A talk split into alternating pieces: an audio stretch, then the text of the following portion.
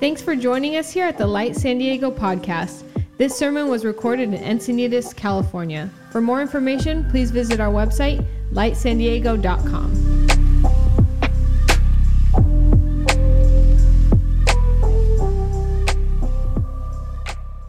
Over the past couple of years, uh, I've been asked this question that I don't think I've ever been asked before as a pastor, and it's come up pretty frequently, where people just ask, do you think the world is ending? Um, and it's a bit of a weighty question, and I can tell by the look in people's eyes that they're not joking. Like there, there's this sense of like, is is Jesus coming back? Is this the tribulation? Is this, you know, is this kind of the collapse of all that we know? And Uh, and I think the reason that kind of question gets directed as a pastor is because there has been uh, this heightened um, uh, interest, maybe even obsession, with the the kind of the theme of end times, and that has slowly started to kind of lose interest within the past ten years or so. But there's still a large contingent of people that are wrapped up with that. And when we kind of arrive at our text today in Mark chapter thirteen, uh, maybe you've already opened up and to see kind of where we'll be today, it looks very much like an end times chapter. It sounds very much like kind of the end of the world and Jesus coming back. And so we're going to dive into, into that topic. But before we do, we have to kind of set up how to read Mark chapter thirteen, because what Jesus does here is he shifts his teaching style. Mark shifts his literary style to be what's called um, apocalyptic in its literature and in its presentation. Now, apocalyptic literature is a genre or a subgenre of ancient literature, the same way like poetry or historical narrative. Apocalyptic literature has a certain way of being written, a certain way to be read, and some of the trouble is that when we read through the Bible and we get to apocalyptic literature, we read it like historical narrative, or we read it um, like a discourse, and there's certain rules that apply to that genre. The same way if you were to open up a newspaper, you're going to read the comics differently than you read the sports section, differently than you read kind of the journalism or the opinion section. And so when it comes to apocalyptic literature, just a couple of things to keep in mind. Uh, number one, that the word ap- uh, apocalyptic comes from this Greek word that means the revealing or the disclosure, like you're you're revealing something that's to come. Uh, the book of Revelation literally is, in Greek, is the apocalypse of Jesus, the revelation of Jesus, how he's coming and ruling and reigning. And so it's revealing something. And how it does that is it uses these two mechanisms. One of them is hyperbole. And hyperbole is something we're familiar with. It uses big language, colorful language. But it's not just to exaggerate something. The language it's using is specific because it's actually trying to draw emotion out of its readers. So it's trying to match the emotion with what they're seeing. But it, they also use this tactic called metaphor, where oftentimes what they're seeing in the future, they don't have reference for it in their time. So they're using kind of the, the world around them. So it's kind of like this, and it looks like this. And so they'll use common uh, kind of things of their day to describe what they're seeing in this revelation. And so Jesus takes up this form of communication to start talking about this coming event. And he uses colorful, big, sometimes dramatic and scary language, not not so much to be taken um, in its most literal sense, but to be read as you're supposed to read apocalyptic literature. You're supposed to let it hit you. The words are supposed to draw emotion up out of you. And then to ask the question, what is, what are these metaphors? What are these things pointing towards? Now, the hard part about Mark chapter thirteen is it uses both metaphor, but it also talks about things very uh, descriptively as well. But here's what's interesting, is this is one of those chapters that really, really smart, godly people vastly disagree on. At first re- read through, if like the first time I read it without ever looking at commentaries, thing like this, I'm just I'm looking at this like the end of the world. But interestingly enough, most scholars actually believe that this chapter is not talking about the end of all things. It's actually pointing towards an event that would happen thirty years after this was written, twenty years after this was written, and it's the destruction of Jerusalem in seventy A D, and we'll get to that. And people vary on on, on that. N T Wright, for example, believes that none of this is talking about the return of Christ. Most people, including other people like R T Franz, believe that most of Mark chapter thirteen is talking about this event that's going to happen in about twenty years' time. That is, is stunningly accurate. But towards the end of the chapter, it kind of shifts gears and it talks about Jesus' return. And that's kind of where, in my research and study, kind of where I landed. This is talking about both something that's happening right now, it's talking largely about something that's about to happen, a concrete event, and then it ends with talking about Jesus' ultimate return. So just a little bit of setup as we dive into this chapter, because otherwise it can be a bit confusing and overwhelming. Uh, but more importantly than, than how to dissect this passage, ultimately the goal is this. What does that mean for how I live today in my context? What is this supposed to produce in me? Because when Jesus was telling his disciples this, and when it's passed on to the early church, it was for the reason for them to live a certain way. And so as we're reading this, really the, the deeper question we need to ask is, how does this change how we live today? And so we're going to be looking at three different themes that this passage pushes us towards. Number one, that we are called to stand in our love for Jesus. Number two, that we are su- supposed to be devoted in our faith to Jesus. And lastly, we are supposed to be watchful in our hope toward Jesus. So we're going to be diving into the, the first, uh, first thirteen verses here. It says, as Jesus was leaving the temple, one of the disciples said to him, "Look, teacher, what massive stones, what magnificent buildings." And by the way, the stones that Herod used to build that second temple were massive. You can go see some of them that are still kind of on the ground level. They're limestone, some of them as large as a bus or a van. They're huge. So you can imagine them leaving, and they're looking at the human ingenuity, and they're just saying, look at, Rabbi, look at all that has been built. Maybe even with a sense of pride or arrogance, like, look how far we've come. Do you see all these great buildings? Jesus replied. Not one stone here will be left on another. Every one will be thrown down. As Jesus was sitting on the Mount of Olives opposite the temple, Peter, James, and John, and Andrew asked him privately, "Tell us, when will these things happen, and what will be the sign that they are about to be fulfilled?" Jesus said to them, "Watch out that no one deceives you. Many will come in my name, claiming, 'I am he,' and he will deceive many. When you hear of wars and rumors of wars, do not be alarmed. Such things must happen, but the end is still not to come. Nation will rise against nation, and kingdom against kingdom. There will be earthquakes in various places and famines. These are the beginnings of birth pains. You must be on your guard. You will be handed over to the local councils and flogged in the synagogues on account of me. You will stand before governors and kings as witnesses in them, and the gospel must first be preached to all nations. Wherever you are arrested and brought to trial, do not worry beforehand what you are to say. Just say whatever is given you at that time, for it is not you speaking, but the Holy Spirit. Brother will betray brother to death, and father his child. Children will rebel against their parents and have them put to death. Everyone will hate you because of me, but the one who stands firm to the end will be saved." Now, we've talked a lot about this series, how this, this gospel is written to the church in Rome, who is underneath immense, violent persecution.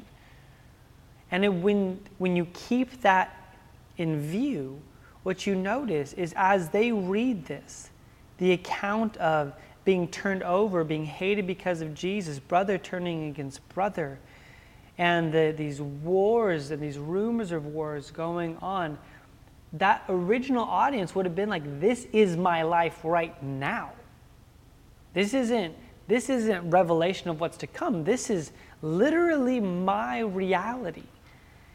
And so as they're reading this, we have to read this two thousand years later, not so much of like what's going to happen and, you know, like what kind of website can I go on the internet to figure out the exact times and dates, because within this it says, listen, this is the beginning of birth pains. This isn't even the great, uh, this isn't even the event he's going to be talking about here in a few verses. Like this is just the beginning of it. So the current uh, context of this, the current community of this, is reading this, and Jesus uh, in verse thirteen says, but the one who stands firm to the end will be saved. Now that word stand or stand firm are these two Greek words combined, and it's the Greek word hypomeno. And it comes with these two words. Hupo means of or by, and meno means to abide or to remain. The one who is of abiding, of, of remaining. And what's interesting about this word is it's this strong word that says, like, the one who doesn't give up, the one who remains faithful in the midst of this persecution, who stands in the midst of it. This Greek word is used another time, another few times in the New Testament. One of them, interestingly, is in the famous passage and chapter about love. First Corinthians thirteen talks about how love always protects, it always trusts, it always hopes, it always hupomeno. It always stands firm, it always perseveres. So I think within the context of this Greek word, you have to stand firm. Paul takes that same word and says, this is the last word on love. Love is the one who stands firm, which actually makes a lot of sense considering that Mark chapter twelve is when Jesus talks about the greatest commandment. You have to love the Lord with from everything of who you are and love others as yourself. And later on he says, listen, when all of this crazy stuff is happening, you have to stand firm. And there's this sense of that we need to abide, to remain, to be connected to Jesus because of the storms that are going to come. And I think about that there's this test of our faith that oftentimes goes underneath the radar because of where many of us who are watching this live. That the level of persecution that we face because of our faith, if compared to the brothers and sisters around the world, is, is pretty limited. But I think because of that, there should be a hyper-awareness of, are we remaining, standing firm in our faith, or are we being kind of lulled to sleep? Martin Luther King, who was an example, a luminary of someone who stood firm in their faith and conviction in the midst of trial, said the ultimate measure of a man is not where he stands in moments of comfort and convenience, but where he stands at times of challenge and controversy. And I think this passage opens up with this plea to the early church and to the church from here on out. Stand firm. If you're watching this and you have felt your love for Jesus wavering, whether it's because of doubts, whether it's because of distractions, whether it's because of exhaustions or disappointments, I just think my simple exhortation to you from this passage is stand firm. Remain in him. Commit your love to him again and again. And whether it's Martin Luther King Junior, Mother Teresa, Henri Nouwen, if you just go down the list of these spiritual giants, these saints throughout history, it's not the ones who were able to stand firm when things were convenient, but the ones who were faithful in their love for Jesus, despite all of circumstances that were going on. The second passage here, I want to talk a little bit about the theme of being devoted to faith towards Jesus. And this is where it kind of takes a shift from what would be happening, what's going on, to something that's about to take place. And uh, we don't have the ability to read all the passage, but starting in verse fourteen, it says this, when you see the abomination that causes desolation. That's a strange phrase unless you're really into the end time stuff. But that is a phrase taken from the book of Daniel. And most people believe that it actually happened when Antiochus kind of the Greek ruler took over the temple, which ultimately led to the Maccabean Revolt, where the, he create, does pagan sacrifices in the temple, in the Holy of Holies. It was the abomination that creates desolation. Well, apparently Jesus is saying that's going to happen again. Standing where it does not belong, let the reader understand then, then to let those who are in Judea flee to the mountains. So when you see this, when you see the abomination of desolation, flee to the mountains. Let no one on the housetop go down or enter the house or take anything out. Let no one in the field go back to get their cloak. At that time, if anyone says to you, look, here is the Messiah, or look, there he is, don't believe it. For false messiahs and false prophets will appear and perform signs and wonders to deceive, if possible, even the elect. Be on your guard. I have told you everything ahead of time. Skipping down to verse thirty says, truly I tell you, this generation will certainly not pass away until all these things have happened. Heaven and earth will pass away, but my words will never pass away. Now again, I pointed out that most people at first reading this assume that this is somehow des- describing some sort of scene with Kirk Cameron, Kirk Cameron from the Left Behind movies that, that we saw back in the nineties, and all of a sudden we're kind of reliving this thing. But what's really interesting is that most scholars point out that Jesus' description of this event matches perfectly an event that took place twenty years later in the year seventy A D, when the temple was absolutely destroyed. There was this war where this Jewish revolution came up and tried to fight against Rome, and ultimately uh, Rome came in and just destroyed Jerusalem, including the temple. And that event was so significant in the life of Jewish history that to that point where animal sacrifices stopped. And um, rabbinic Judaism began after that point. And so this was a massive turning point, which is very fascinating. And this was actually foretold by Jesus. This event was going to be happening. Uh, Josephus, who is a Jewish historian who tells us about the event, actually writes about it. Now listen to some of the words that he used. Again, this is not from the Bible. This is a non-Christian Jewish historian that's writing about the destruction of the temple. And this is from his work. He says, besides these, a few days after that feast, on the one and twentieth day of the month, a certain prodigious and incredible phenomenon appeared. I suppose the account of it would seem to be a fable, were not related by those that saw it, and were not the events that followed it of so considerable a nature as to deserve such signals. For before sunsetting, chariots and troops of soldiers in their armor were seen running about among the clouds and the surrounding of cities. Moreover, at the feast, which we call Pentecost, as the priests were going by night into the inner court of the temple, as their custom was to perform their sacred ministrations, they said that in the first place they felt a quaking, heard a great noise, and after they heard the sound as a great multitude, saying, let us remove hence. And it, it goes on, but Josephus records this apocalyptic-like scene that very much mirrors what Jesus was predicting that would happen. And Jesus says this, that a generation will not pass away until this happens. Now, some people view that word generation as the church or Israel or some type of version of Israel. But if you take that in the Jewish mindset, generation, for the most part in the Bible, means forty years. So within forty years, this event's going to happen. An event of that magnitude actually took place. And so as he's writing this, something interesting, and again, if you disagree, that's that's totally fine. I think the application here is still the same. But if this is pointing towards the destruction of the temple, or if it's pointing towards a coming, uh, coming destruction someday, the point is that Jesus says something. He says, look out for false messiahs. Look out for people pretending to be the anointed one who are going to come in my name.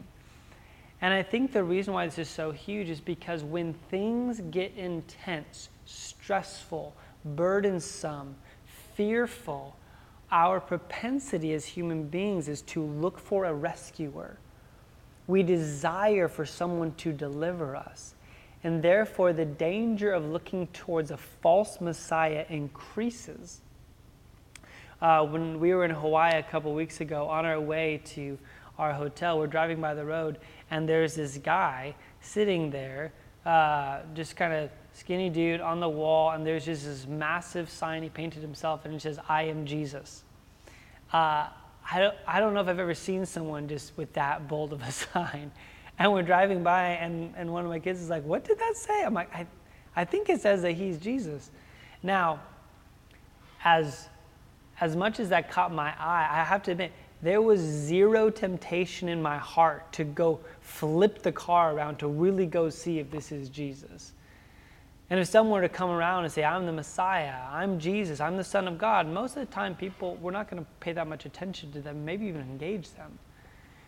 And so for us, the temptation is probably going to be less the guy holding the sign in Hawaii. For us, it might look like something else that presents itself as a savior, that as things get intense, I mean, think about the last two years, how intense things got. People began to choose to different things to medicate, things to make them feel escape, things to make them feel secure, things that ultimately what we desire is a sense of rescue, something to come and provide order and peace in our life. And so the question really is, as we read this passage, is so like, what happens? What other false messiah do you turn to? What are the other things in your life when things get intense, whether it's something like as epic and something as massive as the destruction of the temple, or Uh, or if we think it's the end of the world, or what if it's just like life is hard and all of a sudden you want to go and you want to just binge uh, your favorite Netflix show for hours on end instead of engaging the emotional work and the spiritual work that it requires, or for you just taking one extra drink that you probably didn't need to have, or for you chasing that promotion uh, when you even don't need the pay raise, or whatever that thing is that you're like, I'm gonna, this is what's going to save me. I think Mark chapter thirteen demands, look out for other things presenting themselves or other people presenting themselves as your Messiah. Sometimes they're good things. Could be your spouse. It could be the ministry you feel called to. It could be church. It could be a pastor. And you put your faith in that person, that thing, that dream, and eventually it's frustrated you because it's not been able to deliver on its purpose. Tim Keller has a prayer record. He says, "Lord, I worry because I forget your wisdom. I resent because I forget your mercy. I covet because I forget your beauty. I sin because I forget your holiness. I fear because I forget your sovereignty. You always remember me. Help me to remember you." So oftentimes the things in our life that bring destruction, that tear apart relationships, are really our attempt to find a source of rescue, a messiahship in something or someone else that cannot deliver on it. Dietrich Bonhoeffer, who knew quite a bit about standing in his faith for Jesus in the midst of opposition, in his book, The Cost of Discipleship, says, "No, God and the world, God and its good and incompatible, goods are incompatible because the world and its goods make a bid for our hearts. And only when they have won them do they become what they really are. That is how they thrive. And that is why they are incompatible with allegiance to God. Our hearts have room only for one all-embracing devotion, and we can only cleave to one Lord. The world and its good makes a bid for your hearts, but our hearts have room only for one all-embracing devotion." And so I think Mark thirteen, for me, as I've been sitting with this, has not only been like stand, stand in your love for Jesus in the midst of that, but also it's made me just think, like, what are the other things in my life I've been looking towards, other people in my life I've been looking to, like, you, you save me. You give me identity. You give me security. You give me provision. You give me hope. You give me whatever that thing is that we're chasing. And all along, Jesus is saying, listen, there will be other things presenting themselves as Messiah, and ultimately that will only be fulfilled in Jesus, which leads to our last theme, that we need to be watchful in hope towards Jesus. Mark thirteen, verse thirty-two says this. And by the way, this is where we believe, I believe, and many others believe there's a shift where he starts speaking about about his coming again. He's no longer talking about an event that happened at the temple, but ultimately him coming again. It says, but about that day or hour no one knows, not even the angels in heaven nor the Son, but only the Father. Be on guard, be alert. You do not know when that time will come. It's like a man going away. He leaves his house and puts his servant in charge, each with their assigned task, and tells the one at the door to keep watch. Therefore, keep watch, because you do not know when the owner of the house will come back, whether in the evening or at midnight, or when the rooster crows or at dawn. If he comes suddenly, do not let him find you sleeping. What I say to you, I say to everyone, watch. That last word, watch, is the very first word that Jesus began this teaching with. It seems to be the thread that ties everything together. What does Jesus want from us? Watch. Live in such a way that's looking intently at Jesus' return. And I have to I have to pause right here, because I do want to talk a little bit about the second coming of Jesus, him coming back, the end of all things, because it tends to be, in my opinion, within Christianity and those who follow Jesus, there tends to be these two different streams we get pulled into. One is there is an underemphasized eschatology, meaning we don't like to think about end times. We don't like to think about Jesus coming back. It kind of ruins our happy hour. It kind of ruins our time surfing. It kind of ruins my plan to get married next spring, or to get that promotion, or go to that grad school, or we have these plans, we have these desires, and Jesus coming back just kind of kind of messes with those a little bit. And sadly, this is largely what I find with young people, that people who still feel very much that life, there's still life to be had, that somehow Jesus coming back will rob them of life, which, let's just let's dig into that a little bit more. Just think about that for a second. If that's you, and, and to be honest, this is probably where I land. I, I don't think enough about Jesus' coming. And I just began to think about, well, if Jesus came back, what are the things I'd want to do before he comes back? What are those things I'm longing to do? I remember growing up as a teenager, I remember literally praying, like, Jesus, come back, but please let me get married first. Maybe it's like, Jesus, come back, but like, let me just take this vacation real quick. Oh, whatever that thing is. And there's a reason why you don't long for his return, and it's probably because you have been sold a promise that there's something on this side of heaven that can fulfill you in a way that Jesus' coming can't. And so just think about that a little. If maybe for you, like, like I, I, if I want to do A, B, or C, like I want to get married before Jesus comes back. Maybe your desire for marriage is actually pointing towards your desire of intimacy and belonging. Can I tell you something? Jesus will provide more intimacy and belonging with his, with his presence to you than a marriage ever will. Maybe for you it's that vacation. Like, oh, I just want to rest and I want to just enjoy this. Can I tell you? Jesus' return promises more rest and more enjoyment than a vacation ever will.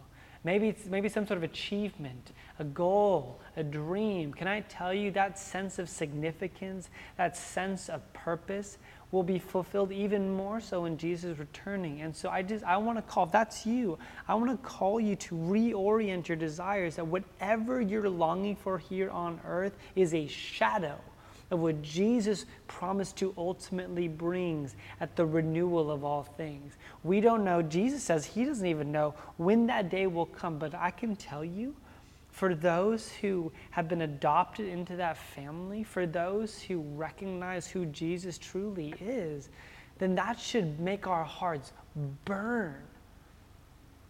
The, the early church adopted this Aramaic phrase, Maranatha. And it means the Lord is coming, or it means come, Lord Jesus. And it slowly began to take the place of the Jewish greeting of shalom. And so within the early church, when you would greet someone in the midst of severe persecution, in the midst of famine, in the midst of uncertainty, you would look at your brother or sister in the eye and you would say, Maranatha, come, Lord Jesus, come. And yet here we are, two thousand years later, many of us living in a beautiful city by the coast, and many of us don't cry Maranatha. Many of us just say, I just can't wait for this next thing, this next event. and we have settled for a counterfeit joy, a counterfeit purpose, and a counterfeit love. And if we truly could get a glimpse of who Jesus is, our hearts would burn with that cry, please come, Jesus, now. Make the wrong things right. Make the things out of order according to your beautiful order. Fulfill our joys and our dreams and our desires.